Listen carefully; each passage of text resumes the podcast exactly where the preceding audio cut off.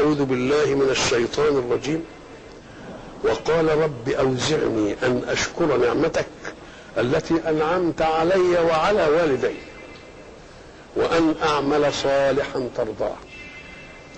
وأدخلني برحمتك لن أتكل يا رب على عملي بل فضلك ورحمتك هي المتكل ليه؟ لأن أنا لو شفت العبادة اللي أنت كلفتني بيه خمس فروض في اليوم صيام شهر في السنة زكاة كل ما يجيني حول حج مرة واحدة في في العمر. مش اللي أنت كلفتني بيه. ألاقي النعم اللي أنت اديتها لي قبل التكليف ده أنا قعدت بغير تكليف 15 سنة. وأمرح في نعمك ولا مش مسؤول عن حاجة.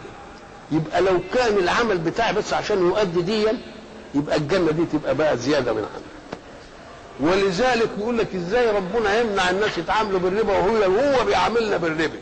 الحسنه بعشر أمثال إيه؟ الله. تبقى إيه؟ قال لك إيه؟ علشان يبقى الزياده منه هو مش مش من, مش من مساوي. ده ده الزياده من رب لعبيد. الله. ولذلك هناك يقول لك إيه؟ اللي بيشكر في الواقع بيشكر ربنا إنما اللي بيشكر لنفسه.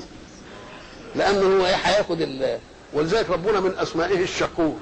إزاي يقول لك ساعة ما تيجي لك نعمة كده يقول الحمد لله يقول شكرني عبدي أشكره بالزيادة. ربنا بيشكر. ربنا يشكر كمان. آه. وأدخلني برحمتك. تدخله فين؟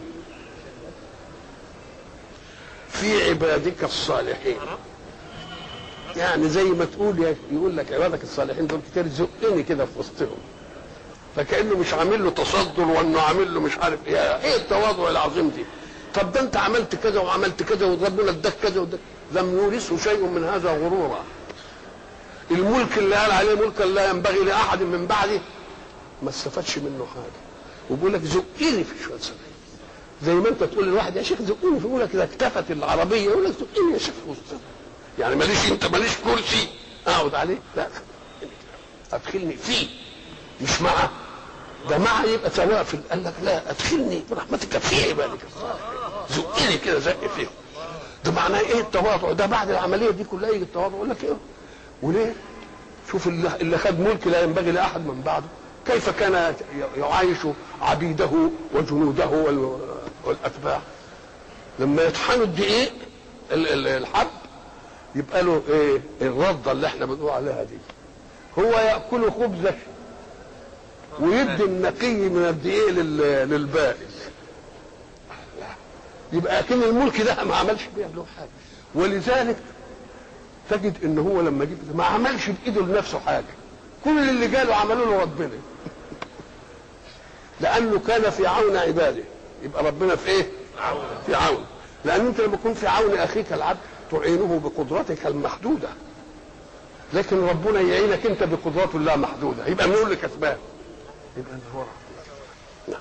وأدخلني برحمتك في عبادك الصالحين حتة. وتفقد الطير. المادة بتاعت فقد الفيه والقاف والدال وكل ما يشتق منها إما أن تكون فقد يعني إيه ضاع منه الشيء. فقدت الشيء يعني ضاع مني. تفقدته هو ما ضاعش بس أنا إيه ببحث عنه في مظنه. ببص اشوفه راح فين. يبقى التفقد معناه إيه؟ بحث عن شيء. آه إنما أنت إن الشيء موجود بس مش آه. طب كلمة تفقد الطير فقال ما لي أرى أرى الهدى. هناك إيه؟ الحق سبحانه وتعالى يحكي لنا عن اخوات يوسف إيه؟ لما قالوا أيتها العير لكم لسارقون. قالوا كده. قال لهم شارقين إيه اللي أنتم بتفقدوه؟ صواع الملك. وتدوروا عليه. قال لك صواع الملك. ماذا تفقدون؟ هم بيدوروا عليه صواع الملك ده. تفقد الطير. ده يدل على أن الرئيس أو المهيمن على شيء لا بد له من المتابعة. فساعة ما قعد في مجلس القضاء أو مجلس العلم أو مج... أي مجلس كان عامل له مثلا مدة محدودة يجلس فيها الجلسة دي. وبعدين بص كده عمال بيتفكر زي ما إحنا نسميه است- استعراض. استعراض. لما يجي يستعرض ويلاقي واحد زراره مقطع كده يروح شده منه مش عارف إيه. يدل على المتابعة دي ولا لا؟ مش معنى إنه مسخر سيبقى كده طب وتفقدوا ليه؟ طب قال لك كان محتاجا له علشان قال لك إنه كان عايز يقوم برحلة في الصحراء والهدهد خبير في منابع المياه في الأرض يقول لك يرى الماء كده في الإيه؟ في الأرض كما يرى أحدكم الزيت في وعائه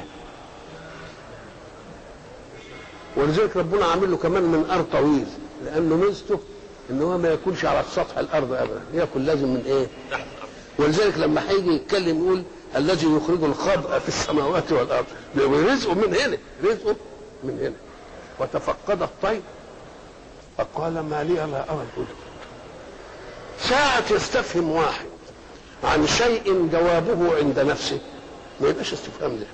ده بيقول مالي من شايف الهدهد كأنه قد استبعد أولا إن حد يتخلف.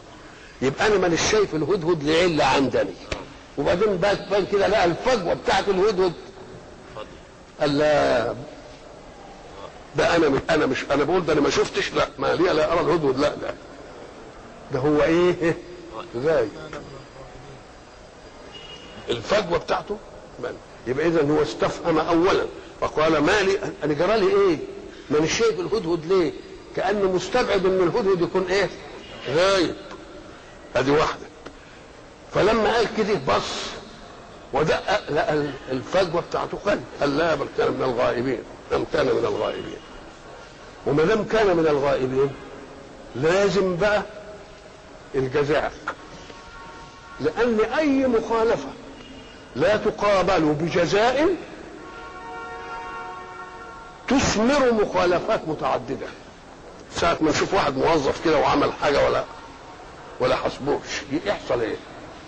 التاني يبقى زيه والتالت يبقى زيه مسألة تستشري إنما لو واحد أو بأول عقوبة ضرب على يده انتهت المسألة.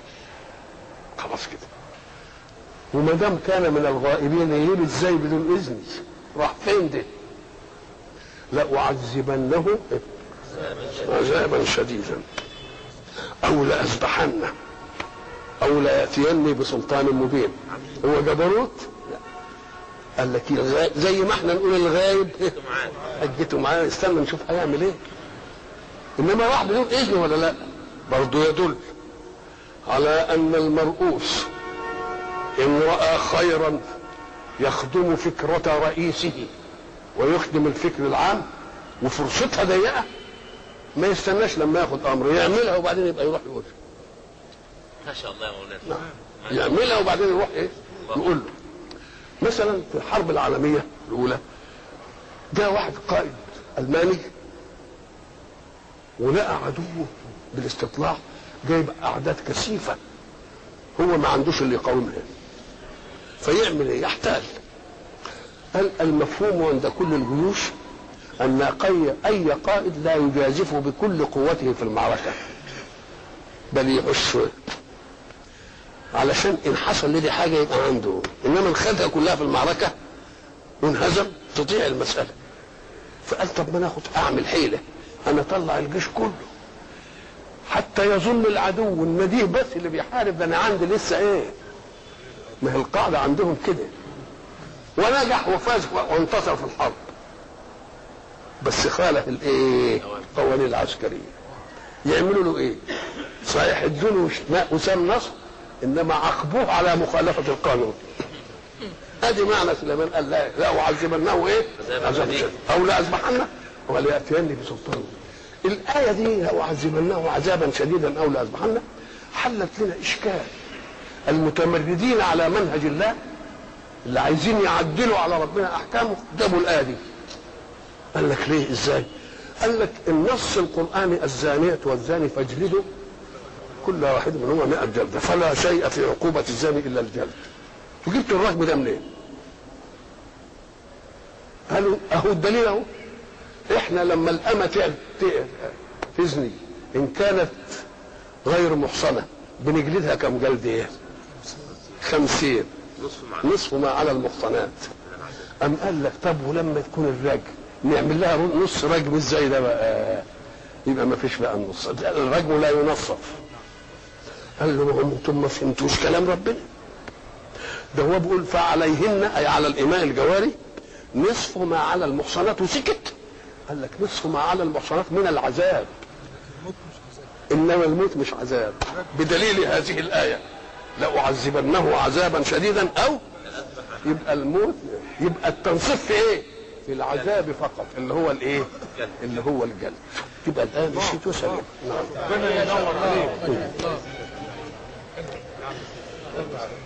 وتفقد الطير. فقال ما لي لا أرى الهدهد.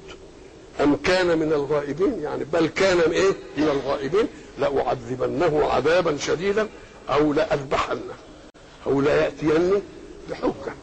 إن جاب لي حجة الله. يبقى معنى ذلك إن الرئيس وإن كان مرؤوسه لم يأخذ رأيه في شيء يقول لك ما يمكن عنده حجة أنا أحمده عليها وأديله مكافأة.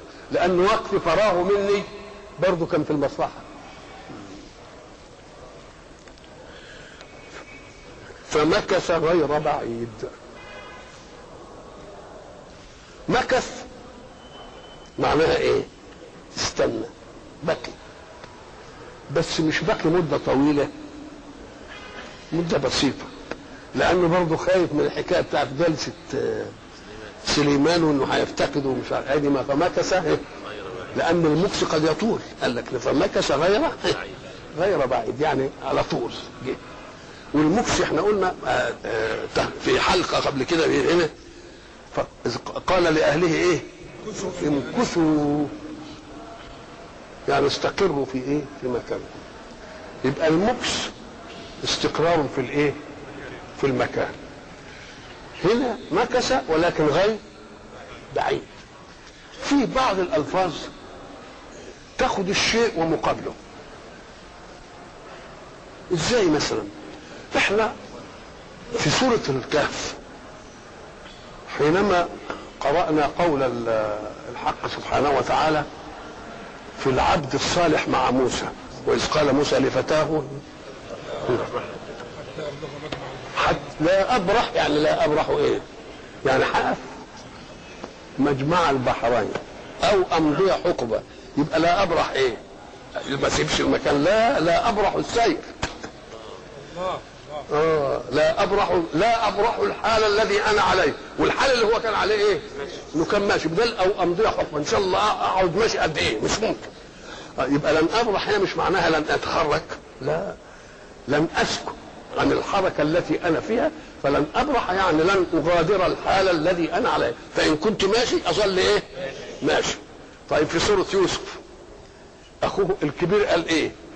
أنتوا ما تذكروش إنكم أبوكم أخذ عليكم عهد من الله لتأتونني به إلا أن يحاط بكم؟ قالوا آه. قال أنا شخصيا لن أبرح الأرض. يبقى يبقى لن أبرح يعني لن أغير حالة الإقامة إلى ماشي يبقى اللفظ واحد بس الناس يفتكروها إنها إيه؟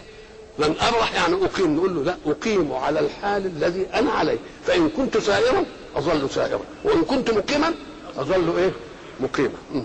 ما شاء الله وهناك الآية الثانية لن نبرح عليه عاكفين حتى يرجع إلينا موسى.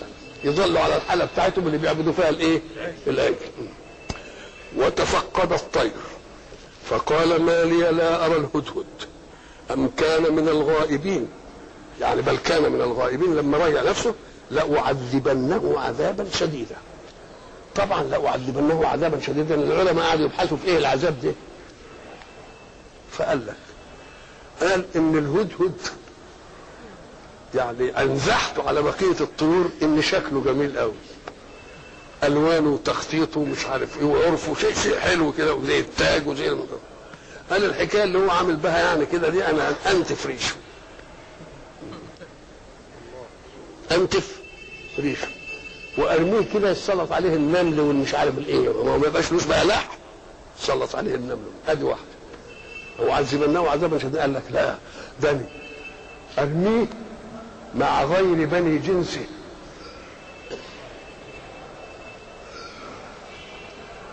وما دام يبقى مع غير بني جنسه ما فيش حد له إلف في حركته ولا نظام ولا هيتعامل معاهم إزاي ومش عارف. طب أو إيه أو إيه كمان؟ يعني يعمل فيه كمان إيه؟ قام قال لك إن أني أخليه يخدم أقرانه. الهداهد التانية اللي ما دخلوش في العملية دي الهدي ده يروح إيه؟ شوف بقى لما يخدمهم هو وهدهد زيهم وبتاع. نعم. أو أجمعه مع اضداده لأن في بعض الطيور يبقوا اضداد لبعض. ساعه ما يشوفوا بعض يربشوا ببعض. أم قال لك وأضيق من السجن عشرة الأضداد. أضيق من السجن إيه؟ عشرة الايه الاضداد لأعذبنه عذابا شديدا أو لأذبحنه أو لياتيني بسلطان مبين. فمكث غير بعيد ما قعدش كتير فقال. فمكث غير بعيد فقال. آه. بتقال ليه على طول كده بالفي والفي دي عايزه تعقيب أيوه لحق لحق قبل ما قبل ما ينهروا. أحطت بما لم تحط به. مولانا. بقى سليمان اللي واخد الدنيا دي كلها وبتاع الهدي يدخل كده ولا كلمة. معناها كده أنا أحط بما لم تحط به. ساعة ما يسمع أحط بما لم تحط به. يقول إيه؟ ده عنده بقى عنده لا يبقى الشوى لأنه إزاي يجرؤ على إنه يقول لسليمان؟ ما هو بقى دخل وسليمان متحفز ومش عارف إيه. يقوم هو يسمع يجيب الفيه بالتحقيق على طول. مكث غير بعيد فقال احد أحط بما لم تحط به لكم الدنيا. إيه اللي قال لي وجئتك من سبأ بنبأ يقين.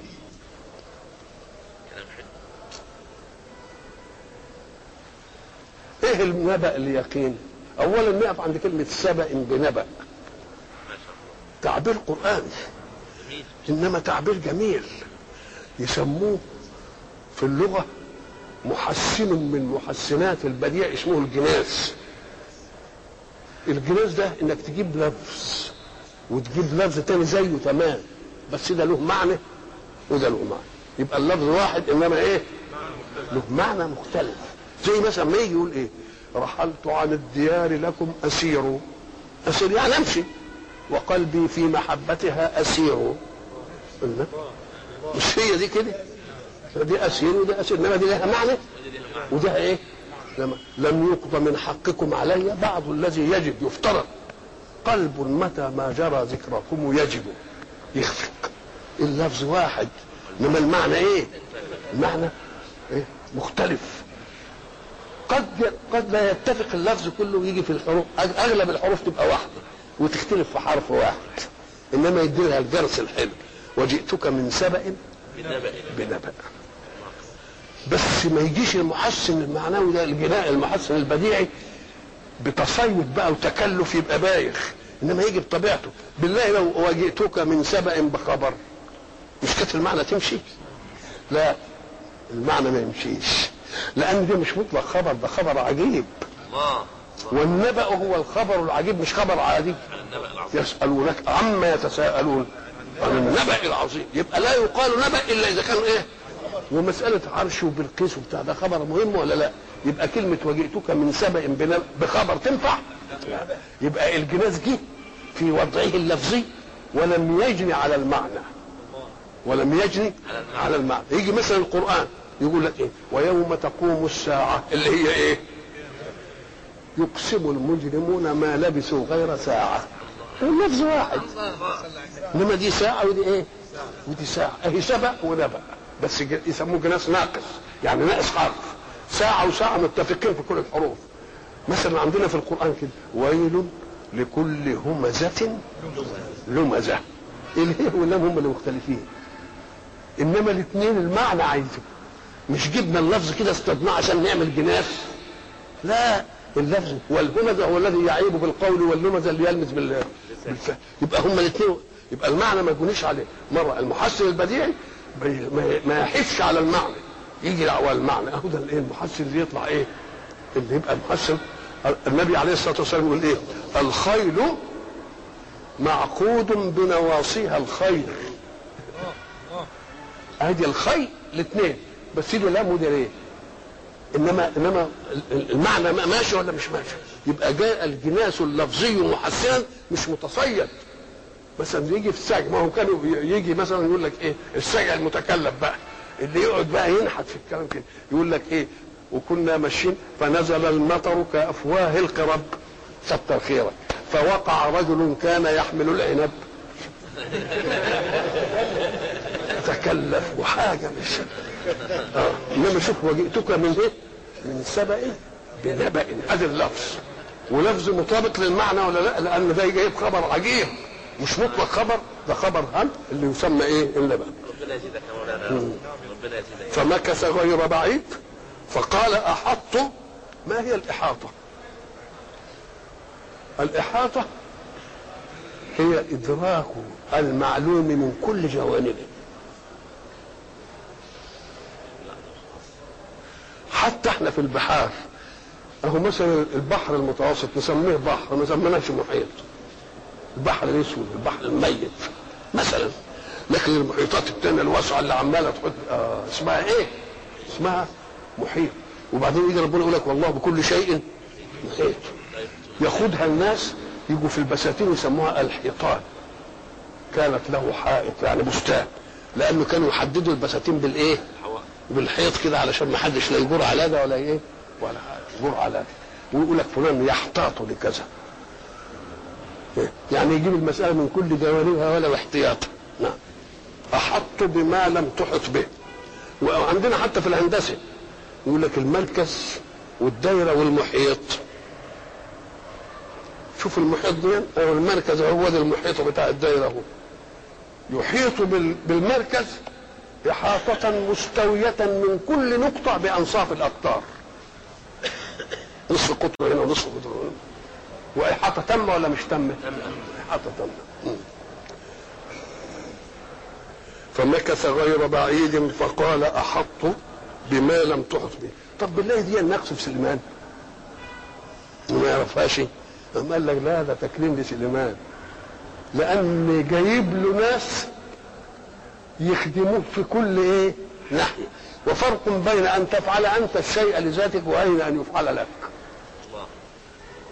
يبقى معنى يفعل لك ده يبقى سيادة ثانية يبقى إيه؟ سيادة ثانية وعلشان يفهمنا إن الحق الحق سبحانه وتعالى أننا لا نكتم مواهب المتاب التابعين. ندي للم... للتابعين إيه؟ مجال ينفسوا فيه عن مواهب اللي عنده حاجة يقولها ولا ولا ما يعرفهاش. يقولها لأن دي خدمة لي ولذلك هتيجي برضه قال الذي عنده علم من الكتاب. الله. آه. فمكث غير بعيد. فقال أحط بما لم تحط به وجئتك من سبأ بنبأ يقين. طيب سبأ لازم تكون معروفة. ما قالوش إيه سبأ دي؟ يبقى لازم كان عارف إن في سبأ. وعارف إن فيها برضه ملك. إنما ما يعرفش انه بالفخامه دي بالشكل ده. وجئتك من سبأ بنبأ يقين. إيه هو بقى؟ شر. إني وجدت امرأة تملكهم. تحكمهم امرأة زي مثلا بتاعت وزيرة بريطانيا دي تاتشر اللي قعدت كده برضه ورجالة قاعدين ومش عارف ما منعش إن يكون امرأة لها مواهب ست. خلاص. إني وجدت امرأة تملكهم وأوتيت من كل شيء. أوتيت من كل شيء مش زي ما أنت قلت أوتينا من كل شيء. أنت أوتيت حاجة تانية وهي أوتيت من كل شيء بالنسبة لأقرانها. ولها عرش عظيم. العرش هو مكان جلوس الملك. وكان عادة يتمشى مع عظمة الملك. ودي إحنا بنشوفها في بلادنا. يعني مثلا لما يكون بلدنا فيها شيخ غفر يبقى عامل إيه دكة خشب يقعدوا عليه. خلاص شيخ البلد يعملها برضه دكة كده إنما يفرشها بحاجة. العمدة يجيب كنبة اسطنبولي ويقعد عليه. التاني بقى يجيب كراسي مش عارف من عند مين وعند مين. الله يبقى العرش ده اللي هو إيه؟ الجلسة المتمكن اللي بيدبر الأمور. كونه يبقى عظيم دليل على أن الايه المملكة فيها إيه عظيم. طيب طب إزاي يوصف الهدهد؟ العرش بإنه عظيم؟ مع انه يوصف عرش ربنا بالإيه؟ العرش العظيم. بالعرش الإيه؟ هذا عظيم بالنسبة للملوك. إنما عظيم عرش الله عظيم بالنسبة لكل الخلق نعم. على اطلاق ومكث غير بعيد فقال أحطت بما لم تحط به وجئتك من سبأ بنبأ يقين إني وجدت امرأة تملكهم وأوتيت من كل شيء ولها عرش عظيم. وبعدين دي ما يتعلق بالملك. ما هو سليمان ملك ونبي. فجاب له حتة من ال- من بتاعته. هيجيب الحتة الثانية بقى النبوة بقى. اللي, اللي, اللي غار عليها النبوة بقى. إني وجدت امرأة تملكهم وأوتيت من كل شيء ولها عرش عظيم. شوف بقى وجدتها وقومها يسجدون للشمس من دون الله. الله؟ أكن الهدهد. عارف قضية العقيدة وقضية الإيمان. وإن الخلق ما يجيبش إنها تعبد إلا ربنا. الهدهد عارف الحكاية دي. وبعدين يقول أنا وجدتها بتعبد الشمس. ليه ما بيعبدوش اللي بيخرج الخلق من سماء الأرض؟ ليه ما ما بيعبدوش المنعم عليهم بكل نعم الله الله؟ يبقى عارف قضية ولا يعرف إيه؟ قضية. يبقى اذا هنا نعلم سر الحق في قوله وإن من شيء إلا يسبح بحمده ولكن لا تفقهون تسبيحه. الله أكبر. ما شاء الله وجدتها وقومها. يسجدون للشمس من دون الله. وزين لهم الشيطان الله. عارف الحكاية كلها. عارف من المعبود بحق ومن اللي اللي بيزين للمعاصي. عارف القضية كلها. وزين لهم الشيطان أعمالهم فصدهم عن السبيل. فهم وبعدين بقى اللي حدث بنفسه إنهم بيسجدوا للشمس. الا ألا يسجدوا ما يسجدوش لربنا. يا سلام. ألا يسجدوا لله. الذي يخرج الخبأ في السماوات والأرض لأن أصل الإنسان بيعوز أشياء كثيرة قوي مقوم حياه مقوم الحياة الأساسي النبات اللي بينبت من الأرض لأنه هو اللي هيغذي الحيوان اللي هياكل لحمه كل حاجة. وده عايز إيه؟ عايز مطر من السماء ونبت يطلع من الأرض. هذا الخبء في السماء المطر والخبء في الأرض النبات. وإلى